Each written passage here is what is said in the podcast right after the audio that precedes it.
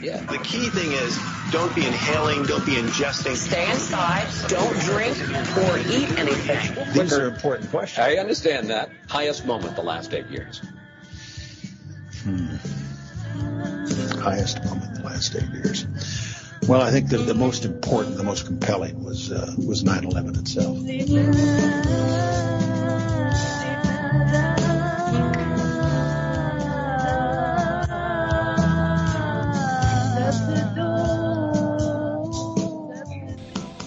Welcome to the live version of Truth Jihad Radio. I'm Kevin Barrett, doing the show every Friday evening here on Revolution dot radio, the finest of listener-sponsored networks. My website is truth jihad dot com, and I'm at kevin barrett dot substack dot com, where you can find all of my work. You can subscribe and get early access to these shows, as well as all kinds of other fun stuff. Tonight, I'm going to talk to a couple of brilliant and prolific writers. That's what I like to do here. I'm sort of translating writing into conversation. When I was a kid, or when I was much younger anyway, I really enjoyed watching William F. Buckley going at it with Gore Vidal on Firing Line and things like that. These people, well, I don't know about Buckley, but Vidal was a pretty good writer, and listening to him talk was illuminating. And likewise, listening to other writers talk, getting a sense of the person behind the words on the page was really useful. And so I try to do that, and I focus not so much on the talkers that you see on YouTube, but the podcasters, those sorts of people, but I focus on people who are good writers. And tonight's guests both are. Benoit Campmark comes on in the second hour. He's an Australian professor who cranks out a lot of stuff, much of it at Counterpunch. And he got my attention last week with his article on Assange's foiled escape. That is quite the tale. And you'll hear about that in the second hour. Tonight, though, in the first hour, we're going to talk about whether what we talk about in the second hour could possibly affect what happens in the first hour. That is, can the future go back into the past and change it? Is that a paradox? Could people kill their own grandfather and disappear or jump to another timeline? It sounds pretty goofy and science fiction-esque, but apparently there's a certain amount of scientific evidence that such things really could happen. So let's talk to my favorite science writer, Josh Mitteldorf. Josh is a wide-ranging and utterly fearless thinker who writes with uncommon lucidity so that non-science geeks like me can actually have a sense of what he's talking about when he tackles these really complex and fascinating scientific topics. And he also talks about other stuff like the election integrity issue, which we're also going to talk about tonight. And he talks, or rather writes, really, really well. So it's a pleasure and an honor to bring him back here. Welcome, Josh Mitteldorf. How's it going? Thanks, Kevin, for your kind words. Yeah, well, no, it's it's true. I mean, you're really uh, you're quite good at what you do, and I really appreciate your complete frankness and willingness to go anywhere that the truth leads you. Yeah, I try I try to go where other people aren't going. That's uh, what keeps life interesting. I agree completely, yeah. You know, what, when they're all saying the same thing, maybe there's something they're missing. Let's find out what that is. It turns out that a lot of the important stuff seems to be sort of systematically, if not deliberately, missed. Uh, you've noticed that too, I take it. Um, yeah, I, just before I came on, I was reading an article from the New York Times in January, What Happened to All of Science's Big Breakthroughs? And the article is about all of the tremendous um, new ideas in science, really groundbreaking ideas that happened between maybe eighteen sixty and uh, nineteen fifty. Uh, maybe stretch that up through nineteen fifty-five, nineteen sixty-two. Uh, fifty-five was the uh, the genetic code discovered by Crick. And sixty-two, maybe sixty-four, was the microwave background that changed cosmology. Um, and before that, there was quantum mechanics and uh, all of molecular biology, and there was uh, relativity earlier than that. There was Darwin's theory of evolution. It was really a century of magnificent chi- scientific advance, and it's halted. There has been a lot of science since nineteen seventy. There's been uh, a tremendous amount of data taken, but there's very little in the way of basic new ideas. And the question is, is that because, well, we've got the basic ideas right now and uh, we don't expect any more advances on that level. We're just working out the details. Or is it because there are system, systemic uh, incentives to keep going with the old theories and not push a new one?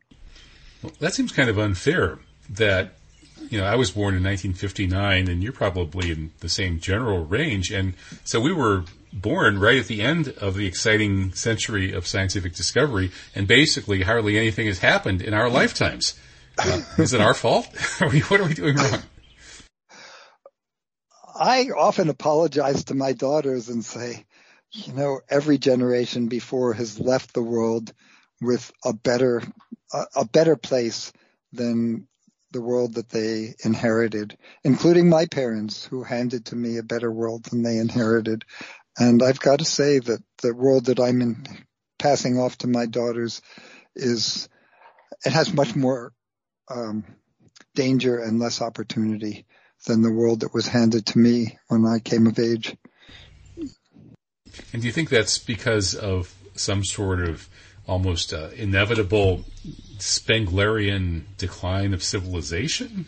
Or uh, you mentioned earlier it could be because the sort of basic ideas have already been discovered and we got them right. On the other hand, your work actually suggests that's not the case. There are a lot of areas where the conventional wisdom could be wrong, and we could have another Thomas Kuhn-style scientific revolution, but for some reason they haven't happened, except here on my radio show talking with you. So the issue that I was talking about with the world just being a much more dangerous place and more secretive and more controlled by big money, uh, that's something you know more about than I do. And, you know, we can see it, but I don't know that I have any understanding of it.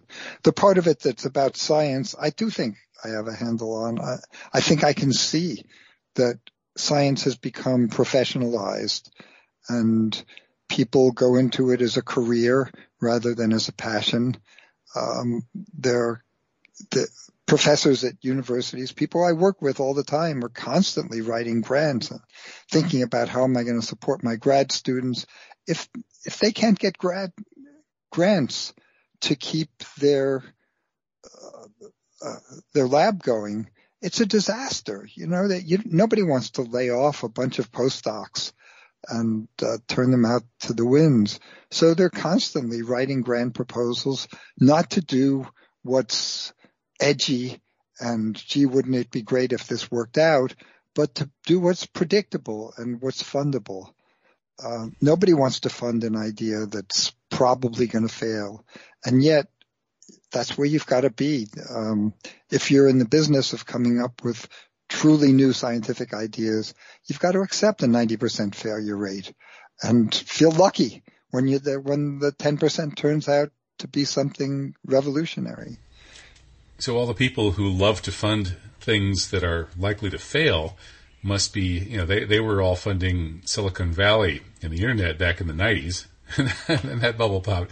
But, you know, those those high-risk investor types obviously are not the people that grant writers are getting their money from. N S F is notoriously um, risk-averse, and it's a great way to run a business. You can run a really good business just by avoiding losing money, but it's a terrible way to run science. Uh, you you get what we see, a lot of new data, a lot of sort of extending the present par- paradigms, but very little in the way of um, – really new ideas. Well, I don't know about running a business, but in terms of investing, you could argue that being sort of the opposite of risk averse uh, or risk embracing might actually be a better strategy if you can afford it, because people, the studies show that people are naturally risk averse to the point that they're irrational. So they would rather, you know, invest their, their fifty cents on something that's pretty sure to give them fifty-one cents next week, and the downside is forty-nine and a half cents, versus something that's got a fifty-fifty chance of giving them ten dollars. And so that systematic irrationality is one of the many that have been explored by people in the investment community, and then the people in the know who can figure that out and figure that the market is going to be dominated by this irrational risk aversion. They just go out there and, and sort of uh, compartmentalize their risks. You know, they take lots and lots of risks. That's why people did make big money funding these crazy Silicon Valley startups, most of which were completely harebrained. But, you know, a couple of them turned into things like, you know, Microsoft and, and Google and Facebook and things like that. And so those investors still made money. But, of course, that, that's another topic. But, yeah, risk, risk aversion is built into our nature to the point of, be, of irrationality. Maybe it's not so irrational, though, in real life as opposed to purely sort of quantitative reasoning. Uh, as soon as the interview is over, I'll uh, tap your brain for investment ideas. I've been notorious. Well, yeah, I, I'm so rich. I've obviously. been terrible in that area. well, I, yeah, I've never invested. I'd probably be a, a zillionaire if I'd ever had money to invest. But no, I'm just kidding. I just listen to these people that come on my show, and I, you know, I see some of these zero hedge types, and just, you know, I, I have a couple of friends who invest, and so I've uh, also my my father was a finance professor. And, uh, so. Oh, that's I, a piece of your background I didn't know about. Yeah. Well, he, he, he actually, he started out being a lawyer and an engineer and, and then an Olympic gold medalist in sailboat racing. And then he, he wound up becoming a finance professor for some reason. I'm not quite sure what that was, but anyway, so yeah, I've, I've kind of heard the basics of that sort of thing from various people. Not, and, uh, but anybody who would trust me as their financial advisor probably would be well advised to, to not do that. Uh, oh, shucks. Yeah, sorry, Josh. I'm not going to make you rich. That's, actually, I think you're more likely to make me rich because some of these ideas. The time machine. This is our There transition. you go. There you go. I was going to say uh, immortality, Bill, but let's go with the time machine. So what's with this time warp stuff? What's tell tell us about this this new article you have. Uh, it's about time. Can the future reach into the past to call itself into existence? That sounds like something people would talk about while they were taking bong hits back in nineteen seventy-seven or whenever I last lived in that world. Um, in other words, it's it's science fiction-y, it's kind of trippy, um, and yet there's scientific evidence that it might actually be an interesting thing to think about. Well, this is a long, rambling essay in which I go at the topic from many different angles, talking around it, but never straight through it. I don't know how to talk about um, the future causing the past in any way that's sensible. It just defies all of our intuitions. And even setting up an experiment to test it, uh, you're It's it's hard to know how to how to do it. Um, so where to start? One place to start is the evidence in terms of um, precognition experiments.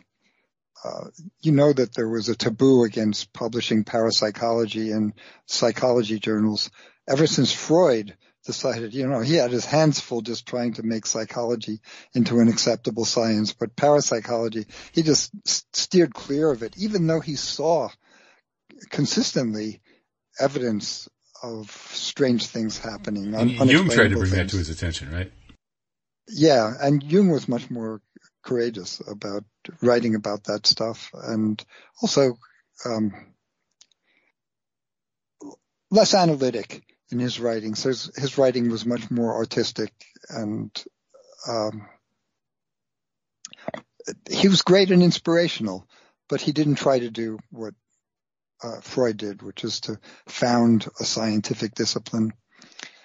Um, so th- there's been this taboo. And then uh, a few years ago, Daryl Bem, who was a senior professor at Cornell in psychology, just took the leap and published a paper about seeing the future, feeling the future, I think it's called, in which he did a number of psychological experiments, classic psychological experiments like um, if you see a boring picture of a sunset on your screen, then you're heart rate doesn't jump and your galvanic skin resistance doesn't do anything spectacular. But if you see a picture of a car crash or a war scene that's uh, disgusting and terrifying, then it, you can see the physiological effects.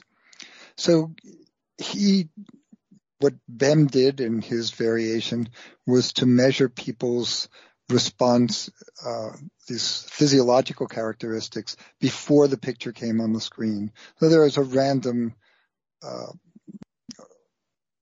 random collection of pictures in a, in an order that's randomized by a computer algorithm. So nobody knows what picture is going to come up next. But if you look at the galvanic skin response of people three seconds before the picture appears on the screen, there's a signal that suggests that the body knows that a disturbing picture is coming compared to a boring picture or a peaceful picture. So that, there was that's, one of his that's, experiments. That's really stunning, isn't it? I mean, that, that means that we sort of at some level subliminally sense what's coming about three seconds before it arrives? Yeah, it is completely unexplainable and hard to hard to parse it in terms of the science that we understand. And yet, at some level, it's not surprising. Haven't we all had intuitions about what's going to happen, uh, premonitions, dreams about what happens, going to happen the next day? Uh, I know people who called me up after nine eleven and said they had nightmares for several days before nine eleven that uh, something horrible was going to happen. Uh, some of them uh, about uh, buildings collapsing. Um, maybe you've had, maybe you know people like that. Yeah, too. no, I actually have had a number of those. It, one of the reasons that I'm convinced that psi is real is that I've experienced a fair bit of it myself, and the main category, the one, the most frequent category, has been apparently precognitive dreams. And like what, once I woke up in the middle of the night repeatedly. This was when I was living in San Francisco, an earthquake city, and I kept dreaming of these earthquakes followed by tidal waves. And so that was, a, I hardly got any sleep that night.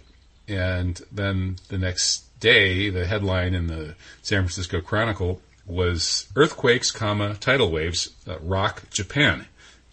And, uh, I mean, I can't prove that that's, uh, but yeah, I mean, the odds of that being coincidence or seem is kind of low, and then you add up all of these other ones. Uh, I won't. Go, I won't bore you with all the long story. No, I love these stories. But I, I don't know if this, where, this is where you want to go with your listeners. No, I'm not. I'm not going to. Yeah, I don't. Wanna, I could eat up the whole hour trying to remember all of these details of, of precognitive dreams. But I, I wrote them down for all. I followed the method that John Dunne explored in his book "An Experiment with Time." Now, this is not John Dunne the poet. This is John Dunne the chrononaut. Uh, he lived at the beginning of the twentieth century. He was known for having had precognitive dreams, or rather, it was yeah. I think his, his dreams were about uh, like plane crashes or you know, plane problems in wartime, and then he ended up serving in wartime, and he ended up write, writing down all of his dreams systematically. You know, you can do that. You can remember your dreams if you set an alarm clock, something that wakes you up a little bit before you would naturally wake up, and you have a, a pencil or a pen and, and paper right by your bedside. So if you do that systematically for a while, what you find, as he did, is that maybe, maybe, you know, fifteen percent or ten, ten, fifteen percent, a substantial minority of your dreams really seem to have uh, precognitive content. Something will happen that was very, very much resonates with the dream uh, theme or image, or you know, often like very highly specific, like the earthquakes and tidal waves example I mentioned. I write down my dreams fairly consistently. Four or five times a week, I get something at least to write down. And I haven't had precognitive dreams in all the years I've been doing this. Um, I, I learn things from my dreams, but that's not one of the things I see. That's interesting. Well, I've had less of them. I, I had more of them when I was younger, and it's, it's, more, you know, they're, they're few and far between now. So here's another experiment from Daryl Bem. Um, if you are given a list of words, you they read the list of words to you and then, all right, repeat back to me as many of them as you can remember. Now, suppose beforehand you select some half of those words and you drill people on the words before the test. Well, the test is a lot easier for words that you've drilled on. And, of course, people do much better on recalling words that they've rehearsed ahead of time. But now select those words uh, select them ahead of time, but don't drill. Give them the test, and then after the test is over, you drill them on the words that you had decided ahead of time. These are the words we're going to drill you on. Well, people do better recalling those words that they are going to drill on right after the test. I didn't know that. That was another one of uh, Bem's experiments. Wow. Yeah, so so what you're going to learn in the future uh, or or experience, but in this case consciously, intentionally learn, somehow seems reaches back into the past. That's a huh, uh, that that kind of makes me think of the process of getting fluent in a foreign language. It kind of it almost feels that way, like there's this future self that's fluent. In my case, the one that I got most fluent in uh, was French, and it was almost like there was a future self who was a particular sub-personality, like a little, you know, a little different from my English-speaking personality, that was almost sort of coming into existence from the future, you know, and somehow making it easier for me to become that person, if that makes wow. any sense. Um, I, I can only imagine. Um, I, I haven't had that experience, but uh, I, I believe it because I know people who report. You? Be- I'm not even sure I believe it. Oh man! So yeah, it's it's uh, very you know, really really does raise questions about the way that science describes the world and the scientific uh, background for why this could be plausible. Whether there's the the quantum thing where you know, the collapse of the wave function seems to you know lead to a particular state when it's observed or when someone's conscious of it, it but that makes it puts it back in that state in the past. In other words, the influence is flowing into the past. And I think there's some other sort of uh, scientific explanations of how this could be possible. Is that right? Um, so you're referring to Bell's theorem, and it's always tricky to say something about Bell's theorem that is both accurate and comprehensible because it just... so okay. doesn't make any. It sounds sense. like a, the I'll, uncertainty I'll principle of Bell's theorem. Yeah. oh boy. Um, the way I talk about it is that there's an uncertainty. There's a, a randomness built into quantum mechanics, and Einstein always said it, it can't be. God doesn't play dice. The world doesn't act like this. There must be hidden. In the present, hidden information that we can't see that um, that is what's determining the future. It's not random. He's not he's not willing to believe that it's random.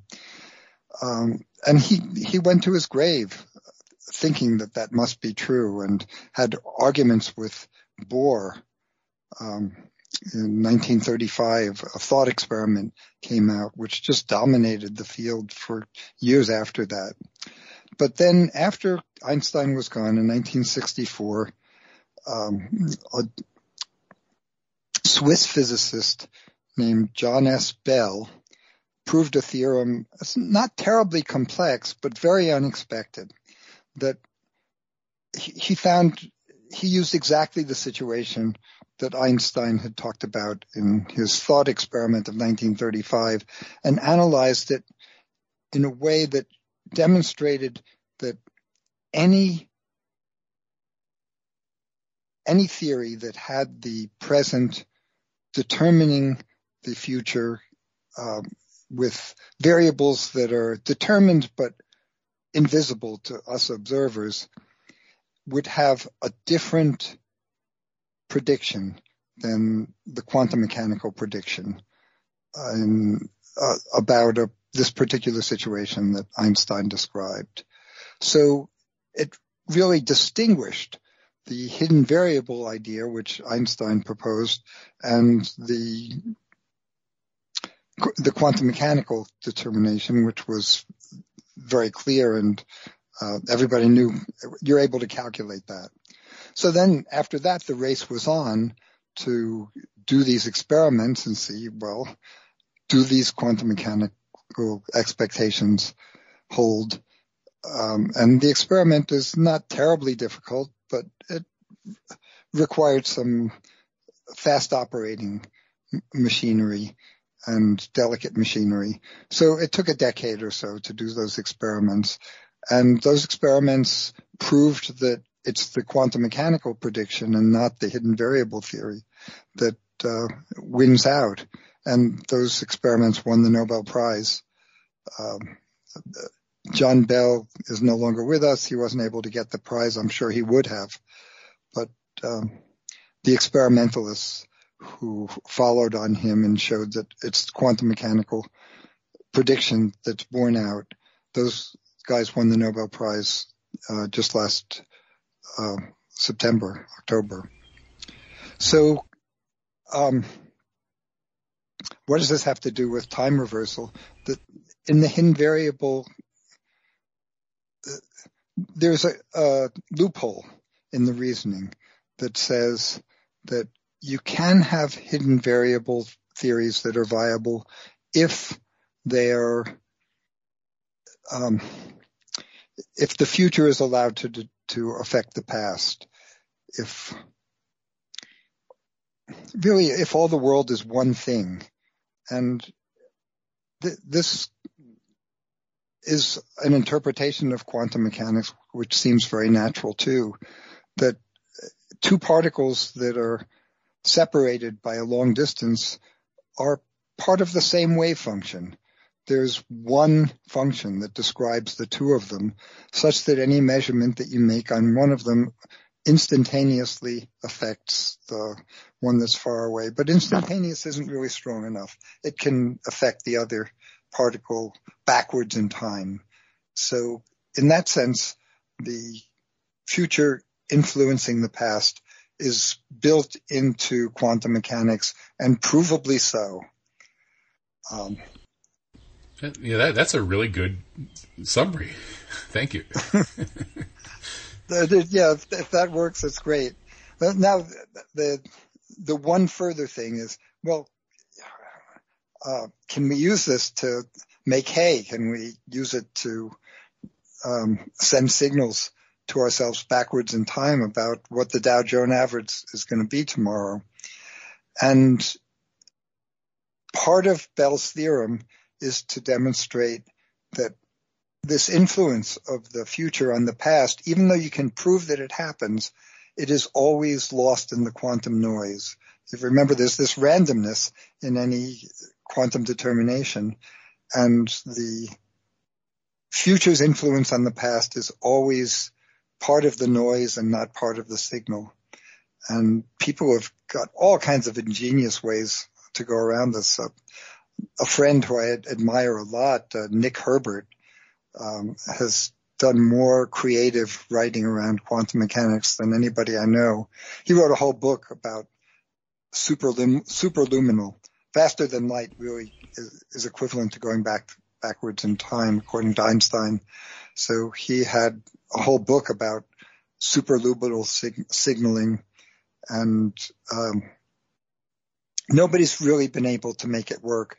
But it's, they're so close, it seems speculative that some new physics will be discovered. And when you look at Daryl Bem's experiments, something's got to explain them.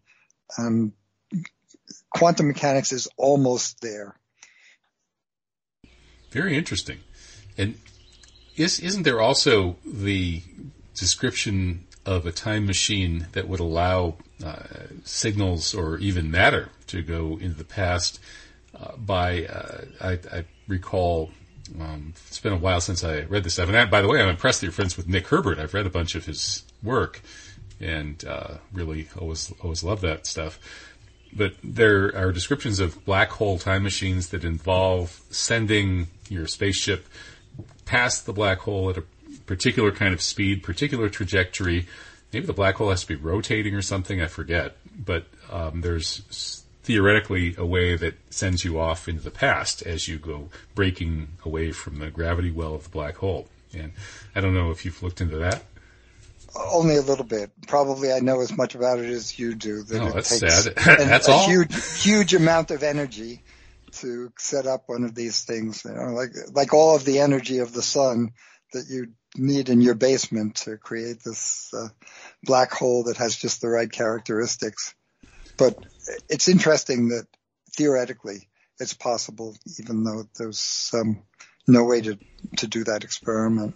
Well, I would think the superluminal thing would also require an awful lot of energy, because as you get faster and faster and faster approaching the speed of light, you have to use more energy to get each unit of speed. And so it's going to take a tremendous amount of energy to get really, really close to the speed of light.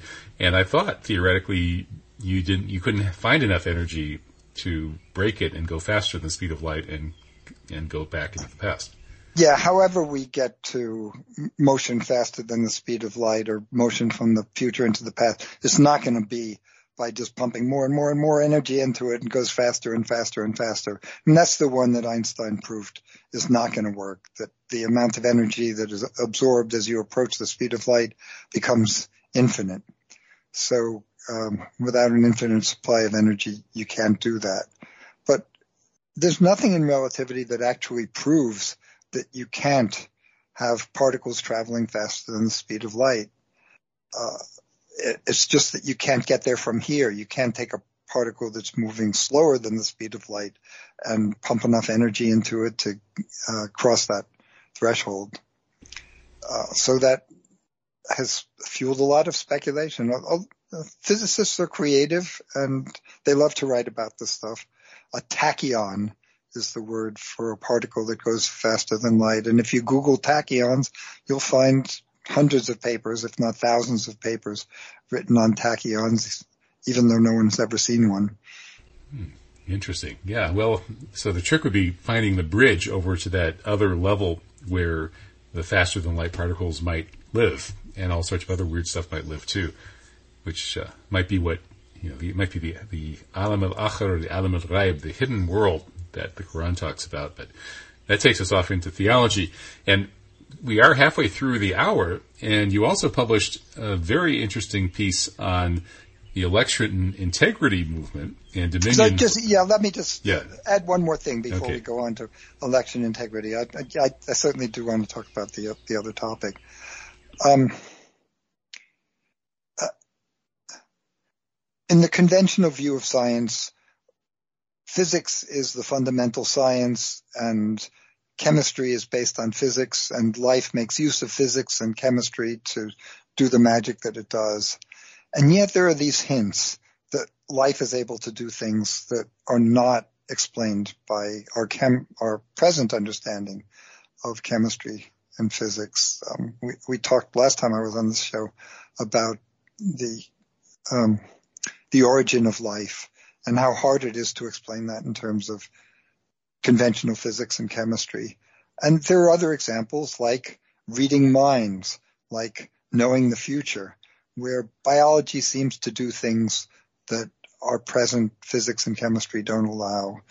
And uh, this fits with a view of the world called idealism, in which consciousness is fundamental, and consciousness exists on a level um, on a level with, with matter. Consciousness is equally real with matter, and there's some interaction between them. And when I think about the future of science, that's where I imagine we, we're going to have to go. We're going to have to find explanations for these things that biological systems that are able to do that computers or uh, n- no man-made system can do. And in the process, I have a feeling that we're going to find that biology is fundamental, that consciousness is fundamental, and uh, that the emergence of conscious beings is really the reason for the universe that we live in. Okay, well, that's a, a really good place to leave it, and I, I can't top that. So let's go back into the past and see if we can change the outcome of all of these elections, and, and especially the, uh, the, the, you know, the che- cheating with elections and counting votes crookedly is bad enough. But like, you know, killing the best candidates like uh, J F K, R F K, and Paul Wellstone, to take three examples. There are a number of others as well, but those are standouts. Um, that's that's just not good. So if we go back to the grassy knoll on November twenty-second, nineteen sixty-three, and sneak up behind that, that gunman and like tap him on the shoulder just as he was getting off that shot, and so the uh, the headshot misses and hopefully doesn't hit some innocent person on the other side of the, of the motorcade, uh, we might be in a better world. So that's my segue to the issue of election integrity uh, from from retrocausality. so, but but seriously, Josh, that's, your article on election integrity and mentioning Dominion voting machine systems, th- this is a it's kind of a uh, an anomaly in, because you know generally the the people who are talking about the twenty twenty election and the problems with Dominion voting machines, which sued Fox News and apparently won this big award, uh, that's it's almost all the you know hardcore Trump-supporting Republicans who are on that side, and then the entire other side, everybody who's not a hardcore Trump-supporting Republican, is has mostly they've been brainwashed by the mainstream media to say, oh, it's all it's all you know, these crazy Trump supporters. There's no there's no there there, uh, but here you are, certainly not uh, in lockstep with Trump supporters, nor in lockstep with the other side, the anti-Trump side, and you're arguing that you know there's Dominion voting machines. So, they, I, we, I really, can we even talk about them, or are we going to get sued? uh, if you don't have three quarters of a billion dollars, then uh, you're in much better shape than Fox News. So let, let me just summarize this issue. First, I, I should say that. Um, the computerized voting theft goes back to computerized voting, which is um, following the Help America Vote Act, the notorious Help America Vote Act, which computerized elections around the country. And it suddenly became possible to steal elections just by changing a few lines of software code rather than by stuffing ballot boxes and stealing them honestly, the old-fashioned way. So I became involved in this movement as a statistician in two thousand four after discovering from exit poll data that it was very likely that Bush had stolen the election from Kerry in Ohio in two thousand four, but also elsewhere. The, the exit poll disparity was all over the country. Um, and since then, I've seen continual increases in the exit poll disparities, that they generally favor Republicans, and that Republicans seem to do much better in the official count than they do in the exit polls. And they even uh, stack the exit polls saying, well, we got it wrong last time. Maybe we need to shift the kinds of people that we're sampling and change the rules so that we can predict the next election better. And even with the moving of the polls to the right and to the right and to the right, the Republicans still seem to do better every time in the election counts, the machine counts, than they do in the exit polls. So, so I've watched that and documented it as a statistician for the exit poll, for the um, community of maybe a few hundred of us around the country. I've had Jonathan Simon on the elections. Show quite a bit. Oh, you have? Yeah, yeah, yeah. He's, yeah, yeah, the so redshift he, guy, yeah. He's a buddy of mine. I, he's my closest he, he's, ally. He strikes me as a good guy. You know, he's, he, he also was, you know, unwilling to completely dismiss the, you know, the pro-Trump uh, election integrity people. Uh, he found it difficult because he's he's a hardcore, dyed-in-the-wool sort of left-leaning uh, anti-Trump guy. But he still ha- has enough intellectual integrity that he said, you know, maybe we should be finding a bipartisan way to go after this problem.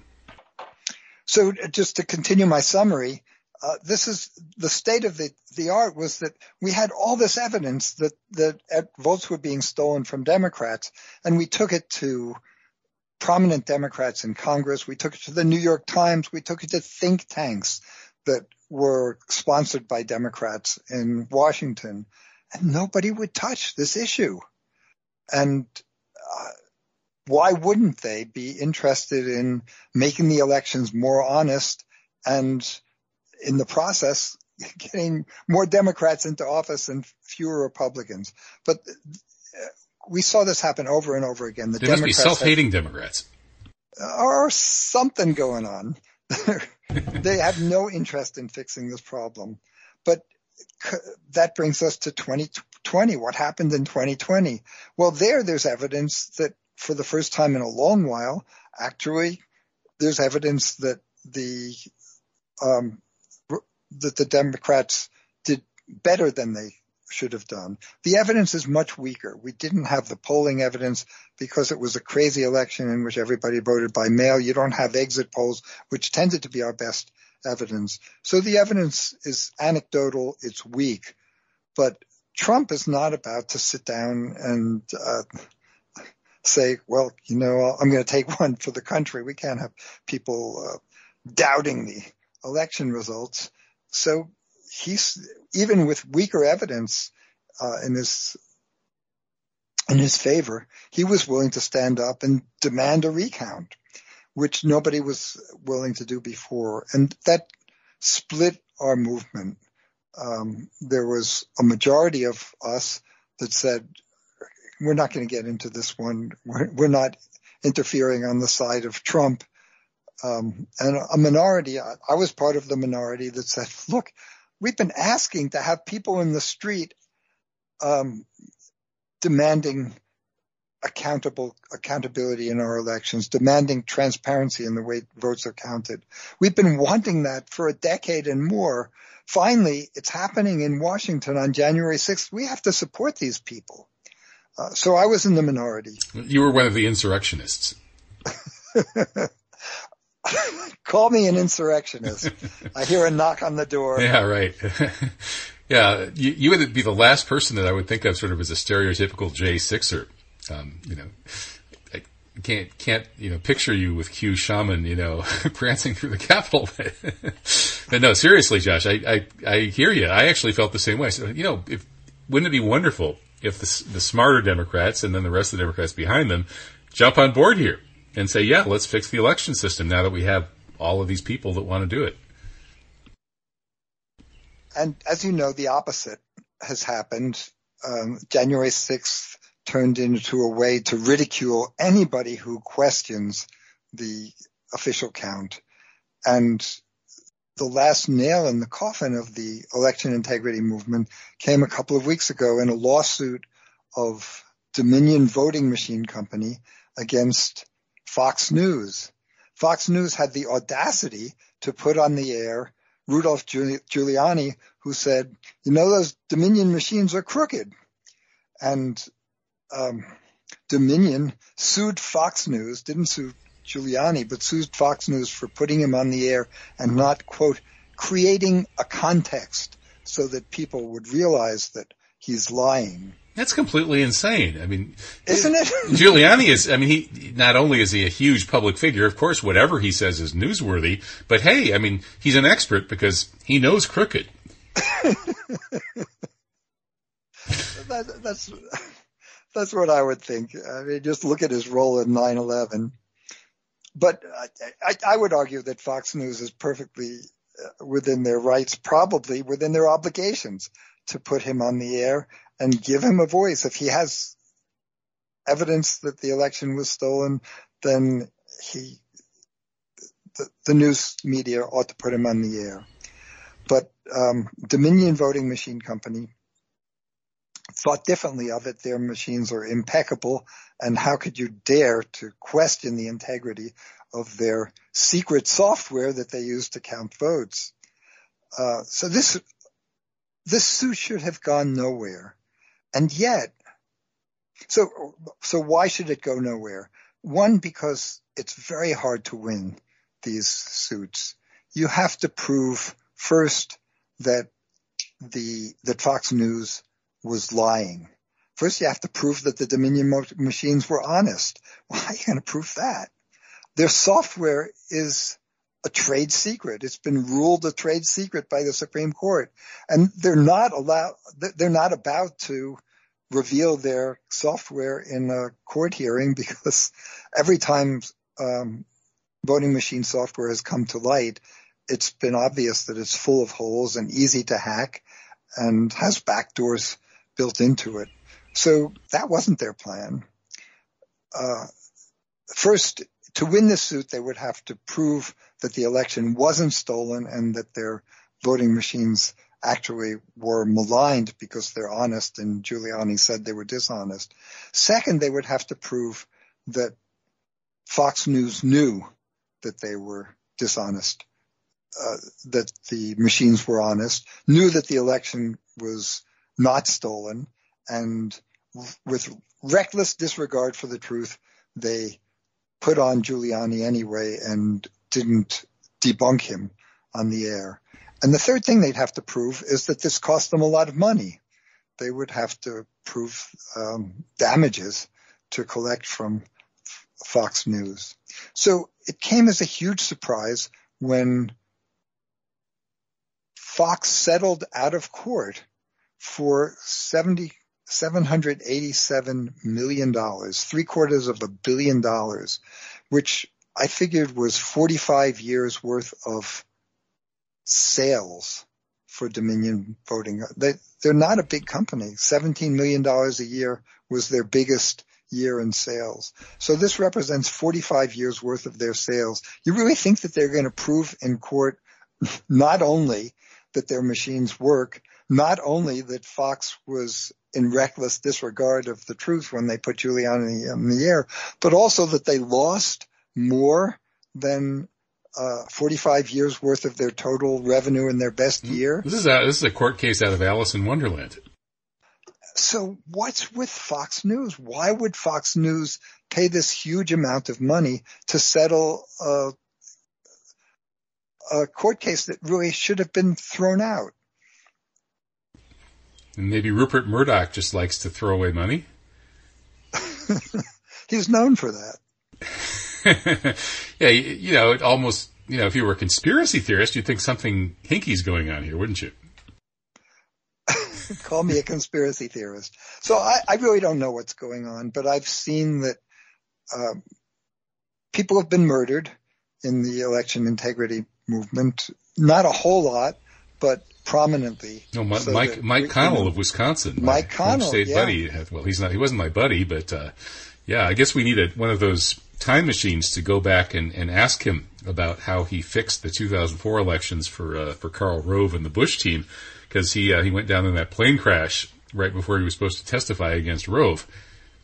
Yes, uh, you, you want to tell more of that story? Well, that's that's pretty much this is a capsule summary of what I remember. Um, the other person that I know who who died prominently.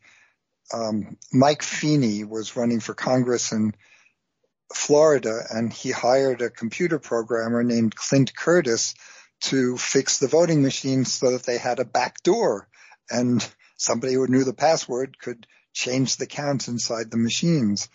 And uh, Clint Curtis was an honest guy. He was a Republican, but once he realized what was going on, he blew the whistle on this guy, and it ended up being a lawsuit which um, really put Feeney's feet to the fire.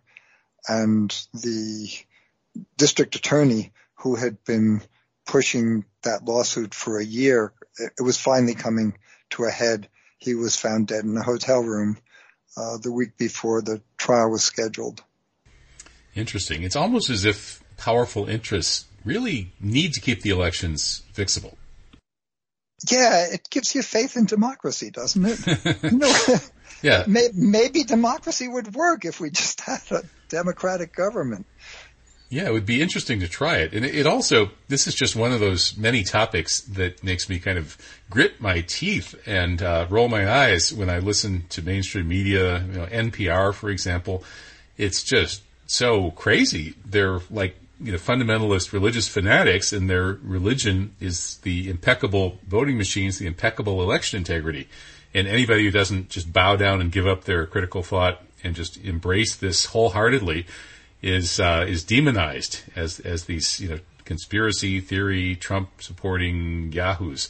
Uh, when in fact, as as you say, there's all kinds of really powerful evidence that our elections are anything but secure, and deliberately so, even. Yeah. Um, everybody knows that the push-button voting machines are vulnerable, And maybe it's a little less well known that the optical scanners are just as vulnerable. You can program a scanner in such a way that uh, it reads the X's exactly right. It's calibrated perfectly for the Republican candidate. And for the Democratic candidate, the calibration is a little bit off so that it'll get maybe ninety-five percent or ninety-eight percent of the votes counted correctly, but because of the miscalibration, it'll miss them two to three or five percent of those votes. And those things are very hard to catch. And even if they're caught, you say, well, you know, they've, they've just made a mistake in the calibration.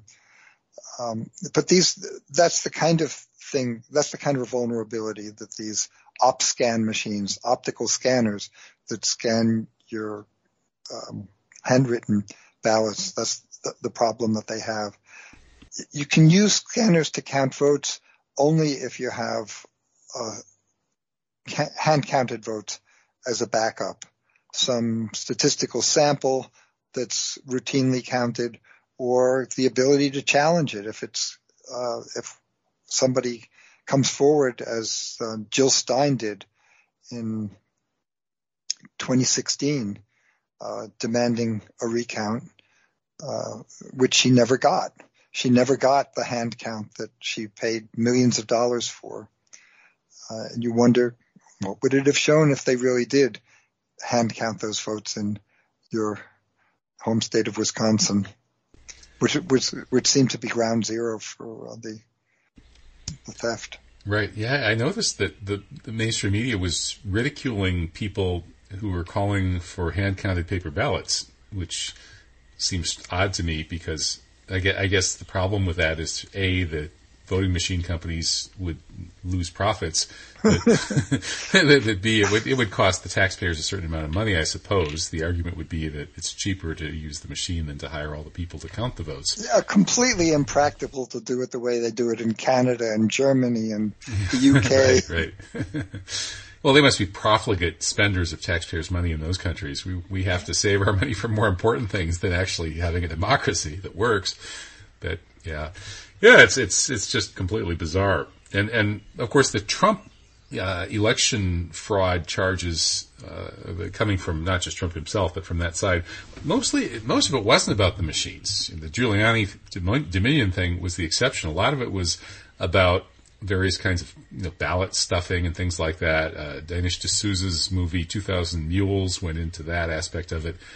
But yeah, I, I'm I'm yeah, with his, you. His that, main yeah. charge was yeah. that um, these mail-in ballots were collected and filled out en masse and delivered to the mail-in ballot places. Some some of them in, in my home state of Pennsylvania were delivered after the the deadline, and they extended the deadline to to count all these extra Democratic ballots. Uh, there's there's at least anecdotal evidence that makes you wonder if that election was stolen. And as you say, it's not necessarily it wasn't necessarily done with the machines this time around. Mm-hmm. Right. So, is there any hope of fixing this, or have the bad guys really, you know, created a, a difficult situation by dividing us, you know, between the uh, the Trump supporting won't believe anything uh, crowd, and then the supposedly more, you know, open minded, educated demographic, which is actually utterly brainwashed and brain dead on this topic? Well, we know that Trump has the ability to divide the public, and if he says something is true, like he says hydroxychloroquine is going to be a good early treatment for COVID, then immediately two-thirds of the country is going to say, oh, God, it can't possibly be true because Trump said it. Well, I'd say fifty-five percent. And I don't think two-thirds. All right. That's fifty-five percent. But uh, the, when Trump says something, it's the kiss of death. And I think that's the case with the um, with election integrity. The elect- the Democrats had no interest in the subject before Trump. And now that Trump went on – went out on a limb and said, I think the election was stolen. And then I don't know why, but Giuliani folded his card, fold, folded his cards and stopped talking about it just a few days later without producing the evidence that he so loudly claimed that he had. Did somebody get to Giuliani? or was he bluffing all along? I, yeah. I don't know. Yeah, it's, it it does. It's almost as if there are behind the scenes uh, things going on that we could sort of imagine the rough outlines of, but uh, you know, it's it, it's it's like that that old was it Upton Sinclair over it was who said that you you know you don't want to know uh, how you know the politics is made. It's like making sausage; yes, you don't want to yeah. see it. Um, but so the bad you know. news, the bad news is that it's harder than ever to question the way our votes are counted. And we've got really a, a very small number of people willing to, to do that. Even the people who had been involved in my movement for election integrity are backing off because of Trump. And news services, after they saw what happened to Fox, are going to be very reluctant to make charges that the voting machines to, to let very famous public figures say newsworthy things. That's the bad news. And the good news is that if they're so threatened by democracy, just imagine. You and I are going to live to see a more democratic uh, future for our country. And when that happens, it's going to be a completely different ballgame. Well, I, I, I don't know how powerful those life extension pills you're peddling have to be uh, for us to see that, but I, I hope you're right. Inshallah. Well, thank you so much, Josh Mitteldorf. It's always fun talking with you. Uh, brilliant work. Keep up. The feeling's up. Mutual. I love talking to you. Okay, take care. Thanks for the work you do, Kevin. All right. Thanks, Josh. Bye. That's Josh Mitteldorf. Back in the second hour with Benoit Campmark talking about Julian Assange and some really funny business around uh, what happened to him. Stick around.